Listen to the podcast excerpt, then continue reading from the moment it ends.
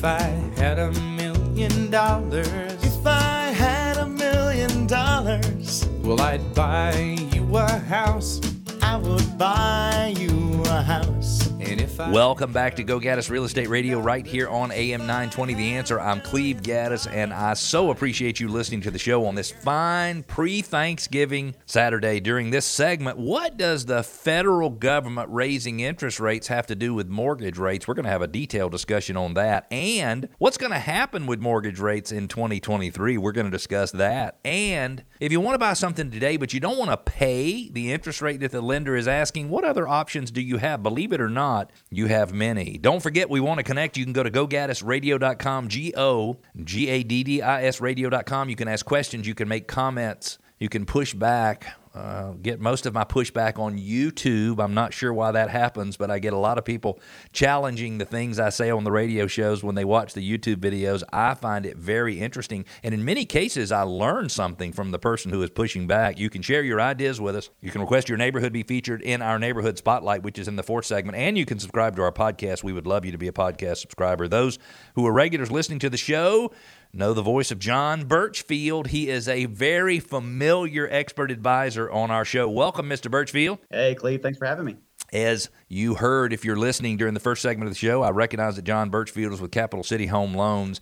I did not mention, however, that all of the loans I've gotten for investment properties or any other kind of purchase over the last four or five years, I've gotten every one of them from John. And as John will tell you, I am not an easy customer to deal with because I don't like anything that takes too much time or that doesn't make sense to me. And I know John and I are friends, but the reality is he's got a heart of a teacher and he wants to help and he wants to move things forward. And he's had to say, had every once in a while to say, "Hey, hold on, Cleve, that's not that big of a deal. Let's talk about that for a minute." in some cases, he's like, "You know what? That you're you're you're right in the way you're looking at it, and we need to work on that." So I enjoy uh, working with John. Six seven eight two two six seven eight eight seven is the number. One more time, six seven eight two two six seven eight eight seven. Okay, last week or the week before, I don't remember when. Uh, Federal Reserve had a three quarters, 75 basis points increase in the federal Again. funds rate. And so my question is after that happened, now that's like the fourth time in a row. I, I think one of them was not. Third time in a row that it was 75 basis. Points. And then one time it was it was 50 basis points. Yeah. Okay. So third time in a row 75 basis points. What happened to mortgage rates after the federal government raised interest rates? You know, that's a that's a great question. Uh, interestingly enough, this is the one rate increase that the market kind of digested and said maybe this is the beginning of the end in terms of the Fed having to take big, big swings at tackling inflation. Yep. So the response was that we saw a lot of mortgage-backed securities and, and treasury yields start to improve. Actually, drove rates down pretty significantly for mortgages. Um, we're actually touching right uh, where we were, or as low as we've been since mid-July. So you have to be So, careful quoting you have to be careful quoting rates on the on the radio or anywhere because you're a mortgage licensee, so you're you're regulated by the government. I'm not, and so I'm not going to quote rates, but. I saw that the rate decreased in one day, something like 60, six zero basis points, which means 0.6%. Now, I'm not saying all of that was passed along to the borrower in terms of savings, but the majority of it wasn't. it happened in one day. Mm-hmm. Now, one of the things that we don't have on our list to talk about, John, that you probably are already aware of is as the Federal Reserve raised interest rates, we also had some inflation data come out mm-hmm. all at the same time. And that inflation data still showed that we have a high rate of inflation. It just wasn't as high as it was in the previous report. Do you think It's that not had something? continue- it's not going up as much as it had been going up. it's actually the the rate of inflation decreased just slightly, but I don't That's right. remember what the number was. It was almost like I mean like a little gnat's hair difference in what it was to now. small. But what's interesting is those mortgage rates are set by sentiment in many cases. They're Mm-hmm. set by what investors around the world think about what's happening.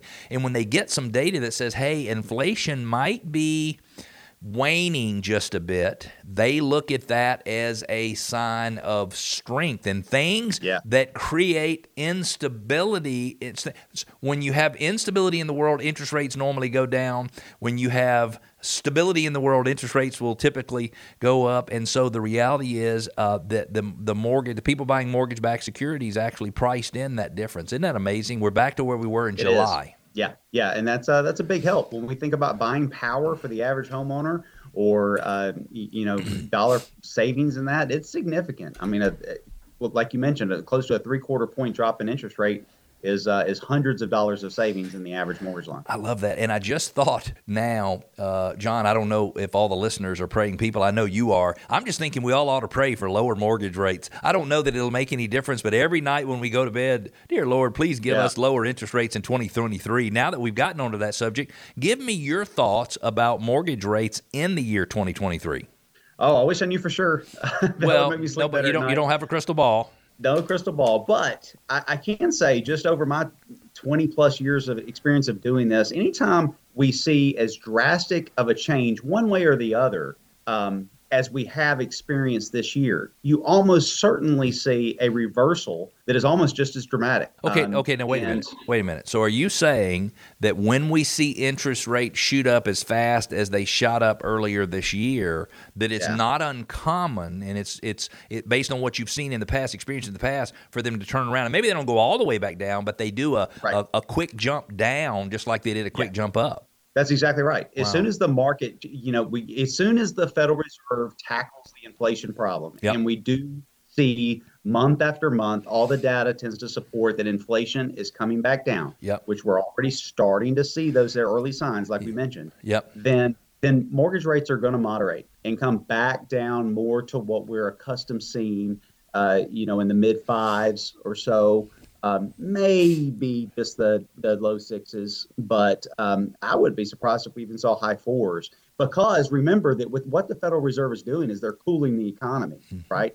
They've got to slam the brakes on the overall global economy, and in doing so, um, mortgage-backed securities and treasuries become a safe haven for money. Mm-hmm. People invest money in those because businesses aren't making the money that they used to make, and that'll drive interest rates down. Absolutely, absolutely. So, um, one one of the things that I thought was interesting, and we haven't talked about this, is as the Federal Reserve raises interest rates, you do have interest rates on savings accounts and CDs and Yeah. and things like that going up. I saw recently. I want to say you have to agree to lock up the money for like three years, but it was like four point five percent interest or Yeah. three point five percent interest on a CD. I had Mm-hmm. a CD that I had to lock up for uh, twelve months or whatever it was. In the last round, the interest rate was one half of a percent, 0.5 per- percent, and I was glad to have that 0.5 percent. So there are some upsides to, especially people who are on fixed incomes, retirement, to being able to get a little higher interest rate. Okay, Sure. so I call my lender. My lender says, Cleve, it's going to cost you 6.375% to lock in on a mortgage rate today. I'm not saying that is the rate. I'm just saying the lender says that to me. I don't want to pay any more than four and a half or 4.75 or something like that. What options do I have? How can I work around the system? Yeah, there's basically three really popular options that we're selling in today's market. Um, the, the most popular is to move away from 30 year fixed and into uh, a hybrid arm. We've talked about this on the show before, where the interest rate might be fixed for seven or 10 years, but that would afford you a point and a half lower than a traditional fixed rate mortgage. Again, you're talking about saving 400 plus dollars a month in interest on the average loan Mm-hmm. that we do, so significant savings. Uh, another option, if just the adjustable rates just maybe, you know, can't quite tolerate the risk that might go along with that, uh, is to just pay extra funds at closing to buy down the interest rate. These are called discount points. Mm-hmm.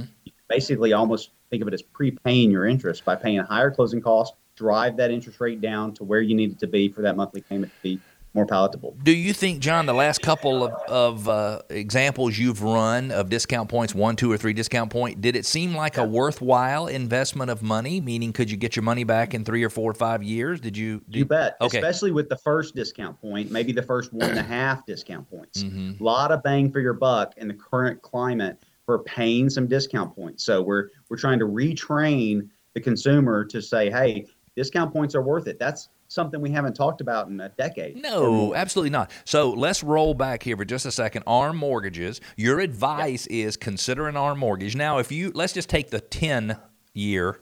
What is that called? A 10-1 ARM.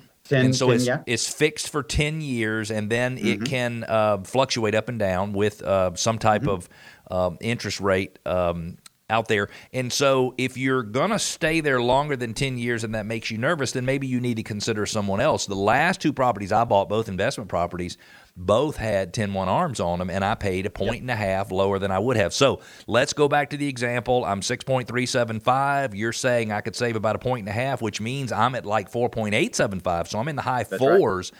For that. In this particular case, for me, it was an investment property, which normally has a little bit of an interest rate premium as well. So there's some real good options for people to be able to save money. John, if mm-hmm. somebody wanted to talk to you, about ways to save money and understand what payments would be and thing how what things would cost. Would you have a conversation with them without any All obligation? day, Without yeah. okay, good. And so That's six- exactly. We love doing that. and 678 226 7887 is the number for them to call, right? 678 226 7887. John, it is the Saturday before Thanksgiving.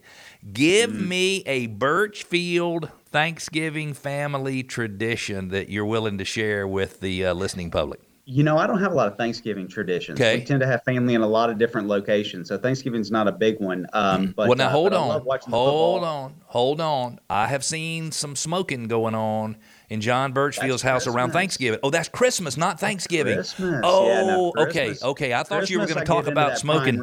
Oh, that's true. I remember that That's I was wanting, rib. secretly wanting to be invited to your home for Christmas. Hey, we've got to take a quick break, John. Thank you for joining us. We'll have you back in the next few weeks. We're going to take a quick break. When we come back, Atlanta's most expensive zip codes. How much money do you have to make in order to live there?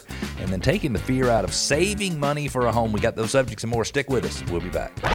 This festival of thanks and givingness. It's Thanksgiving.